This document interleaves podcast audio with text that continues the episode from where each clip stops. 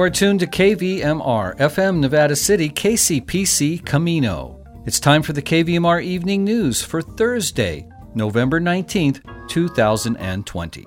For their support, we'd like to thank Scraps Cat and Dog Bakery. Open 10 a.m. to 4 p.m. Monday through Saturday, offering deliveries and curbside pickup at 2034 Nevada City Highway, next to BNC Hardware, 530-274-4493. Mama Madrone's Eco Emporium on Broad Street, Nevada City, and online, offering earth-friendly, sustainably made clothing, local and fair trade, artisan gifts, home decor, and more. Online store and information, mamamadrones.com. Well, tonight's newscast will include NPR national headlines, as well as Bravehearts, a program about homelessness hosted by William Wallace and Betty Louise. Then we're going to bring you the Public News Service headlines from around the country. Then Steve Baker will report on Governor Gavin Newsom's emergency proclamation issued this morning for Mono County regarding the Mountain View fire which exploded yesterday. Closing out our newscast will be Molly Fisk with an essay. Coming up at 6:30 this evening, it's Money Matters with Mark Cunaberti, and at 7 o'clock we bring you Democracy Now! with Amy Goodman. I'm Felton Pruitt. Now here's NPR with today's national headlines. Live from NPR News, I'm Jack Speer. President elect Joe Biden says his transition team is moving ahead with plans to combat the coronavirus pandemic. But as NPR's Windsor Johnston reports, the White House is refusing to give Biden access to the nation's top public health experts, even as the number of infections continues to hit daily highs. The nation's top infectious disease expert, Dr. Anthony Fauci, says a delay in essential transition talks between the Trump and incoming Biden administrations could delay the nation's response to the pandemic at a critical time. There has not been any form of discussions with the with the Biden uh, people on this. That kind of thing makes it easier to just go from one to the other. So yes, I would wish that we would be able to do that. That would be helpful. President elect Biden warned this week that more Americans could die if Trump keeps refusing to coordinate planning for the distribution of a vaccine when it becomes available. Windsor Johnston, NPR News, Washington. Amid an alarming jump in the number of patients hospitalized with COVID 19, the Centers for Disease Control and Prevention today issued its sharpest warning to date. The CDC advising Americans not to travel for Thanksgiving, citing the exponential growth in cases across the country. Hospitalizations were up 50% in the past two weeks, with 79,000 people hospitalized and undergoing treatment. On average, new cases are running at more than 160,000 a day. More than a quarter of a million Americans have now died from COVID 19. The nation's leading group of pediatricians is urging vaccine researchers to include children in clinical trials of any vaccine. NPR's Allison Aubrey reports so far no children under the age of 12 have been included in trials in the U.S. The American Academy of Pediatrics has written to policymakers calling for quick action to include children. Sally Goza, the president of the group, says as more promising data arrives, it's important to know if the vaccines are safe and effective in children. We've had over a million children test positive for COVID and children suffer in other ways from this disease. So it's really it's unjust to allow them to take on the burdens of this disease and not offer them a vaccine. She says pediatricians are concerned that there won't be a vaccine for children before the school year starts next fall. Allison Aubrey, NPR News. While the global economy looked a bit better for the three months ending in September, the International Monetary Fund says the latest upsurge in coronavirus cases around the world is likely to slow economic growth in the final months of this year. IMF Managing Director Kristalina Georgieva saying while significant progress on the vaccine front has given some hope, the virus has claimed more than a million lives worldwide and resulted in tens of millions of lost jobs. On Wall Street, stocks managed to eke out modest gains today. The Dow up 44 points. The Nasdaq rose 103 points. The S&P 500 was up 14 points today. You're listening to NPR. Online content provider BuzzFeed says it is buying HuffPost from Verizon in part of a larger deal in which the giant telecommunications company will up its investment in digital media. BuzzFeed and Verizon did not disclose terms of the deal, but Verizon will be a minority shareholder in BuzzFeed. AOL bought what was then known as the Huffington Post for $315 million in 2011. The deal is expected to close early next year. The housing market continues to boom despite the coronavirus pandemic. As NPR's Chris Arnold explains, sales of existing homes are up nearly 27% from a year ago and prices hit a new record. The median home price in the U.S. is higher than ever at $313,000. Low interest rates and a record low number of homes for sale are both pushing up prices.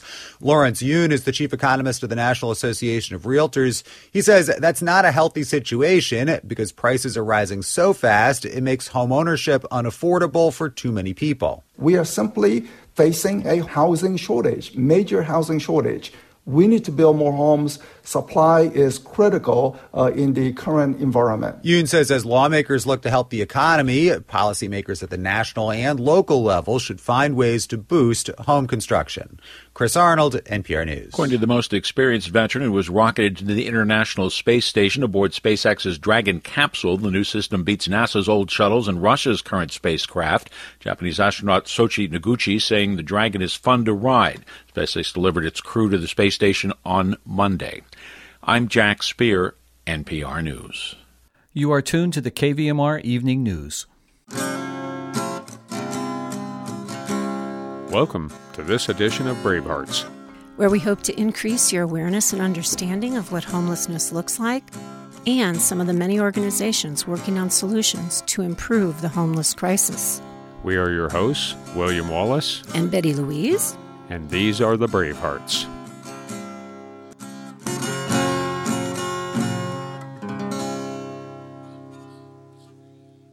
Hello, everybody. I am here with Carol, who is an advocate with the organization Sierra Roots. What have your experiences been with sitting at the lunches and, and just listening to their stories? Are there any stories that stick out in your mind? Yeah, several. Well, I think Martin's story is a really good story because he's a jeweler. The self worth that people have. When you can talk to somebody and reflect back the self worth they've just said to you, if they have any, you know they'll tell you things like oh i've been an arborist all my life or i've been a jeweler all my life or i am a gypsy person all my life or whatever is their self image that is right there advocating in my opinion just hearing and receiving and receiving whatever they uh, communicate to you that is their best image, which most of us do, right?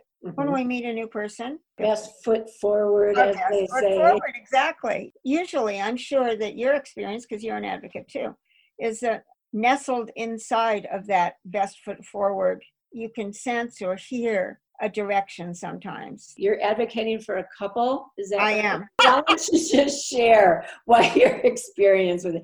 Janice had gone and said at the Thursday meal, which Sierra Roots puts on, if anyone would like an advocate, please tell me because we have kind of a new batch of advocates coming out. The week before this happened, I had sat down with this couple, Vadi and Judy, spent lunchtime with them. And so then Janice says, and here are the people that said that they might be interested in having an advocate. And Vadi and Judy were in there. So I said, I'll take Vadi and Judy. So I did, meaning that the next week when I went, I asked them if it would be all right with them if I were their advocate, whatever that would mean to them. They said yes. They didn't really know what that meant, right?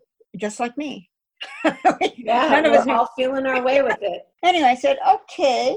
So then that first week, I talked together with them for a while. Then Judy, who is a very sensitive woman, pretended she was going to go get coffee or something so that she could give Vadi a space alone with me. And so he and I talked, and he is a musician. He's it's it's a very strong part of his identity is that he is a musician, a gypsy musician. Sometimes is paid, sometimes is not. I believe they met at when they were both at at um, Utah's place and they have been together for about two or three years now, I guess. You know, when I asked him what what would you like, what he said was he'd like a place where he could play his music, teach his music, and I think also play for himself because that's one of the hard things. You know, you are always outside. That's what he wanted. Yeah. So tell tell us about Judy. I made a heavy date with Judy because we didn't have that much time to talk. And I said, I've really enjoyed talking with Buddy, but I'd love to talk with you too. So we met a few days later in Grass Valley and we sat outside of Caroline's and had coffee and talked. What a lovely woman she is, a, a totally lovely person. You know, she's had a hard life. Well, we've all had hard lives, right?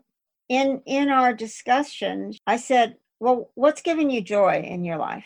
And she said, Well, you know, when I was a kid, I played the violin in the school orchestra, and that was something I just really enjoyed. And I said, Oh, well, I play the violin too. I have a violin in my storage shed. Maybe I could just give it to you to use and we could play together. Would you like to do that? And she said, Oh, yeah, that, yeah, that would be really nice. Anyway, so we met outside my church and a little courtyard by the nursery room that's kind of enclosed. And we sat there and we just played together. And you know, her technique that she got when she was a little girl is excellent. She has much better position than I have.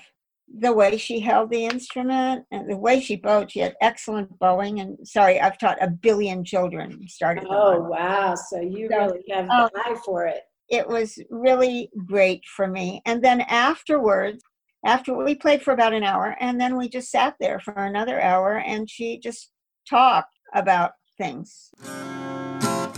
Thank you for joining us today. Our hope is this segment has opened your heart and mind. Be well and be kind.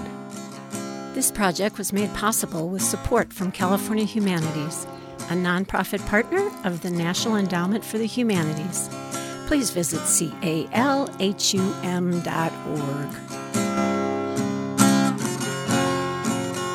You are tuned to the KVMR Evening News. The Public News Service Daily Newscast, November 19th, 2020. I'm Mike Clifford. Coronavirus cases across the nation are spiking at alarming rates. New data from AARP shows nationwide nursing home infections are no longer declining. We get some perspective now from Kentucky. Advocates are calling for increased transparency, staffing, PPE, and testing. So far, 1,095 long-term care facility residents and staff in the Commonwealth have died, totaling more than 65% of all COVID-19 related deaths in the state. Long-term care ombudsman Sherry Culp says facilities should start communicating now about how they'll help residents and families stay connected and safe during the holidays. So facilities need to be planning now for increased phone calls, increased video chats. They need to be preparing if someone wants to drop a holiday gift off to their mother. Culp notes that over the past four weeks, residents and staff cases have begun to tick upward. Yet AARP's findings show that in every state, nursing homes are experiencing shortages of direct care workers and PPE, particularly N95 masks, gowns, gloves, and eye protection. Nationwide, more than 91,000 residents and staff have died from COVID-19. I'm Nadia Ramlagan. You're listening to headlines from the Public News Service here on KVMR. City elections in St. Louis will change next year after residents approved a nonpartisan primary system, what's known as approval voting. Chris Raleigh of the Center for Election Science says voting reforms get heavy focus in coastal areas, so having Heartland residents endorse this approach is a big deal. They're sick of uh, bad elections and bad government like anybody else. People skeptical about approval voting say that voters might be tempted to use ballot strategy by second guessing, adding other choices so they don't harm their preferred candidate. The center says no system can fully guarantee a majority winner when there are more than two candidates. Climate action programs are outlining their priorities for the 2021 legislative session in Oregon Eric Tegethoff explains. In the previous two sessions, Republicans have walked out over a carbon pricing bill they say would disproportionately hurt rural Oregonians. Next year, groups will look to other areas in the fight against climate change. Oriana Magnera with the organization Verde says one of its top priorities is a statewide energy standard. We're not just looking at 100% clean energy and building a path to a clean energy future, but also building in some of these other elements that address justice in our energy system. Lawmakers convene in Salem on September the 19th. This is PNS. In an already challenging year, advocates for sexual assault survivors in Ohio are grappling with major funding cuts. The state's network of crime victim service programs and agencies relies almost exclusively on funding from the Victims of Crime Act, known as VOCA. In 2019, VOCA grants decreased by 25%, and for the new fiscal year, funding is cut nearly 40% across the state. Taylor Ucker Lauderman with the Ohio Alliance to End Sexual Violence says that's about 20 million fewer dollars, and Ohio was left to pick up the pieces. We've built some amazing programs around crime victim rights, around forensic kit testing, around law enforcement strategies. Ohio never was supporting these programs on its own, and we can't just automatically start doing that. So we need federal legislators to also bridge this gap. VOCA is funded entirely through fines and penalties paid by federal criminal offenders. So fewer prosecutions means fewer dollars.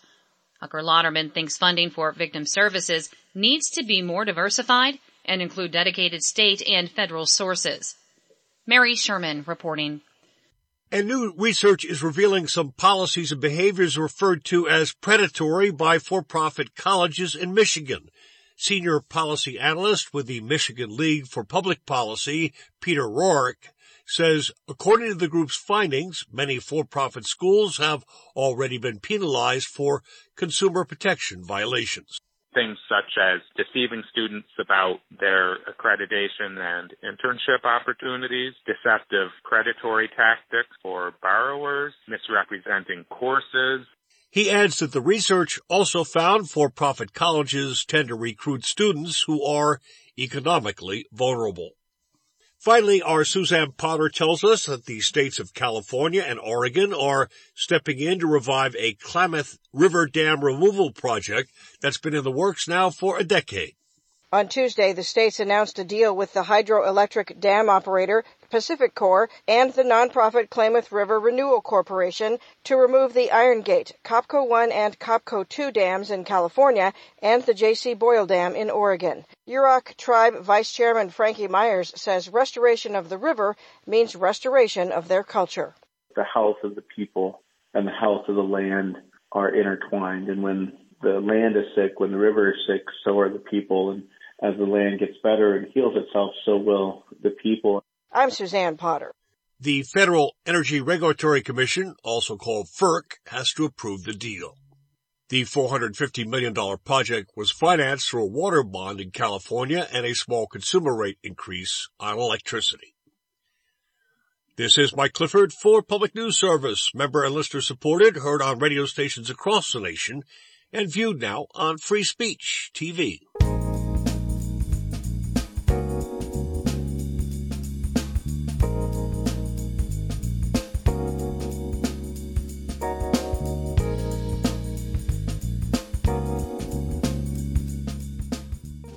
Next up on the KVMR Evening News, Steve Baker reports on Governor Gavin Newsom's emergency proclamation order he issued this morning for Mono County regarding the Mountain View fire, which exploded yesterday.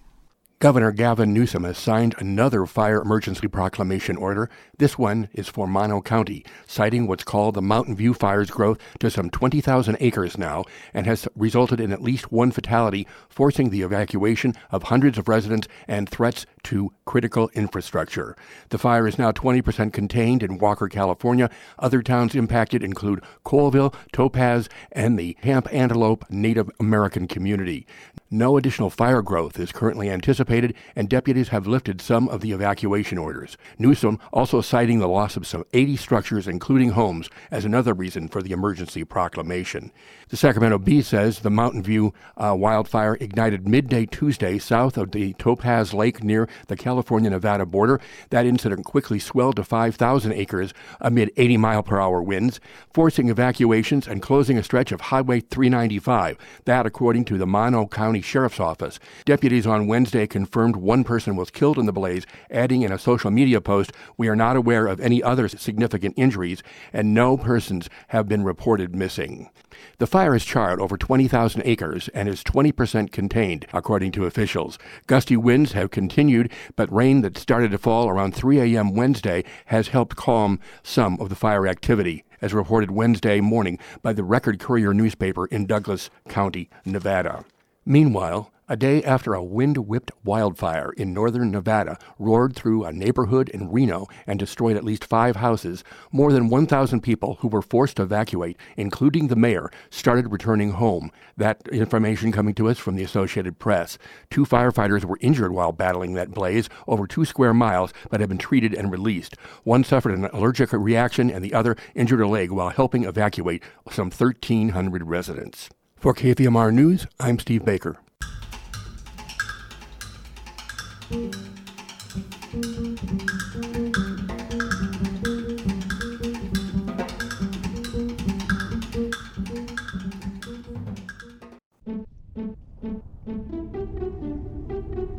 to World Ocean Radio.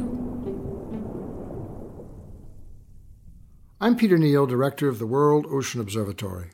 Problems demand solutions, which in turn demand recognition of the challenge to hand a serious determination to seek a serious response, and courage to explore alternatives, inventions, and change. If the challenge is to be met by equitable solution, then a complete examination of past behaviors must be a first step toward the creation of new ones, an understanding of the core premises of past failures, the foundation on which old structures and patterns were built, and the flawed assumptions on which they have stood. We are faced essentially with a value proposition, we have believed in and acted upon certain ideas historically beneficial until they were not democracy, social betterment, public health, equality of income and access, all promoted as the basis for goals and aspirations, policies, laws, ideologies, and social political action. For centuries we practiced this intention, in some instances dramatically realized, in others not advanced at all, beyond the illusion of best intent. We have been a racist culture since the beginning, we have capitalized the differentiation of opportunity, education, labor, and access to a proverbial dream in one iteration after another to reach a point today where inequity abounds and these institutions are suspect. The old value system was based on growth, driven primarily by consumption, enabled by exploitation or extraction of natural resources, the fertile land, abundant water, timber, oil, coal, and other minerals, now all under stress near exhaustion. Population density, global exchange of goods and services to stoke the economic engine, now exacerbated by consequent climate change and pandemic, have brought us to the edge, regardless of origin, place, class, or condition. This must change. As I have argued before, a new paradigm must be defined, accepted, and shared, managed growth based on the conservation and sustainability of all natural resources particularly the freshwater ocean continuum, without which society, from individual to family to world community, cannot survive. There are hopeful signs of this transfer of priority and purpose, citizen actions and initiatives that challenge the status quo, the market reality of transfer of energy generation to alternatives that confront past consequence and enhance volume, viability, and vitality as counterforce for change. The inevitability of mitigation and adaptation strategies are surpassed by invention of new technology, process, and communication. Political movements are born, citizen initiatives are begun, new leaders emerge. New ideas are encouraged and welcomed by corporate and social innovators who see new value and powerful return in new investment. My optimism is driven by the youth movement and engagement at all levels of governance that will overturn the regressive context of fear and failure and take opportunity and their future in hand. We either join them or get out of the way. It's easy to say, but harder to do, and these efforts must be augmented by new tools beyond conventional legislation and political agenda. What are these new tools for value change and implementation? Over the next few weeks, I will try to enumerate and articulate them here and address what basic attitude shifts and innovations will be required to enable progress. Here are some questions to be asked and answered. How will we structure a new economy from its linear connection as measured by gross national product, financial investment returns, and market fluctuations to a circular connection as measured by increased standards of living, social investment return, and integrated markets that distribute, sustain, and guarantee goods and services beyond speculation into the future? How will we assess and account for what is the real cost and true profit for everyone within the system? How will we use these tools to retrofit our infrastructure and existing systems and to apply to the realization of future innovation? How will we catalyze and incentivize change How will we account for the complete reconciliation of profit and loss? How will we apply value tools as management guidelines and employment practices? How will we negotiate contracts and agreements at every level of a fully integrated economy and society? How will we regulate and adjudicate abuse and illegality? How will we provide equal justice for all? These questions must be answered as a core response to the problem, after which true change can and will follow. We will discuss these issues and more in future editions of World Ocean Radio.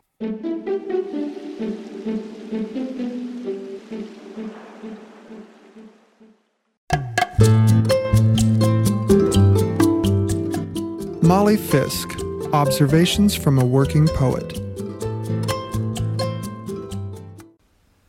Right now, I'm sitting on my sofa wearing a mask. A friend has come over to write with me, and this is our winter indoors protocol. We are both masked and both writing. The front door is cracked open, and she's 10 feet across the living room in a leather chair that creaks when she shifts her weight, like a Western saddle. It's raining. I would not invite just anyone into my house. I'm essentially in a pod, as they say, like peas, like whales, of one. But I have some friends I see more often than everyone else, and she's one of them. We've swum every day for six months in a nearby lake, and yesterday it finally got too cold for me, not even worth the bragging rights. So I invited her over to start a new tradition right away. This isolation business is no joke, and I don't want to lose my sanity. It's fun writing with someone else. Not as much fun as swimming, but also companionable and very productive. We don't converse. We say hello, get tea or glasses of water, set the timer for 25 minutes, and write. I'm writing this, as you can hear, and she's writing something about cold water swimming suggested by the New York Times. They don't take everything she sends them, but they like her work. KVMR merely asks me not to say things that will close down the station and incur big fines. More than once I've written about our lake, but since cold water swimming is getting trendy in the news, I may have to stop. There's nothing I hate more than being on trend. And it's everywhere, from profiles of octogenarians who swim year round on the Icelandic coast to pieces promising cold swimming will protect you from dementia. Everyone loved that octopus movie where the guy's freediving in 48 degree water. I don't mind being protected from dementia. But that's not why I watch Labor Day disappear behind my shoulders and then Halloween. Swimming is summer fun and heat relief, a beautiful landscape just 10 miles from home, and it fulfills the anger management function that keeps me from biting people in the jugular vein when they misbehave. After a swim, I'm the nicest you'll ever know me. Blissed out, optimistic, benevolent, relaxed. It's a miracle. I want to hang on to those feelings as anyone would, and luckily have another friend who's been swimming until December for years. Last fall, she dragged me with her, day after day, which is the only way this works. You have to keep going. If you miss a week, you can't stand how cold it got. It was so bizarre and unlikely for me to walk into the lake in just my bathing suit at 63 degrees, at 61, at 59. It took on a kind of magic. I had no plan except to see how it felt tomorrow. We made it almost to Thanksgiving when a week of rain and 58 degree water finally won. This year, my writer friend joined us, and we've had a blast. But yesterday, the lake was 56. I lost all feeling between my toes, and the rest of my skin felt hot and prickly, the way those freezing cures for warts used to feel in the 1960s. My shoulders said to me quietly, Molly, we've had enough. My body doesn't ask me for much, and it's carried me for miles through that beautiful teal green water. It seems only fair, after all these years, to be accommodating.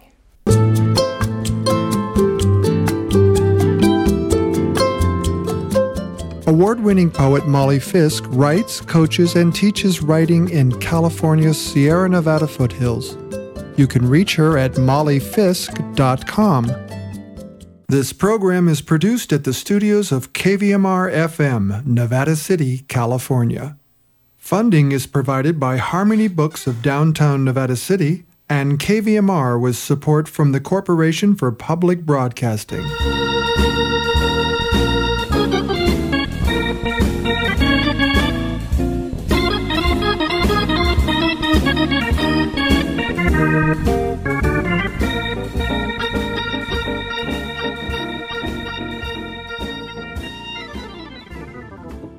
Well, that's going to do it for our newscast for this evening. The KVMR Evening News is produced by Paul Emery Music.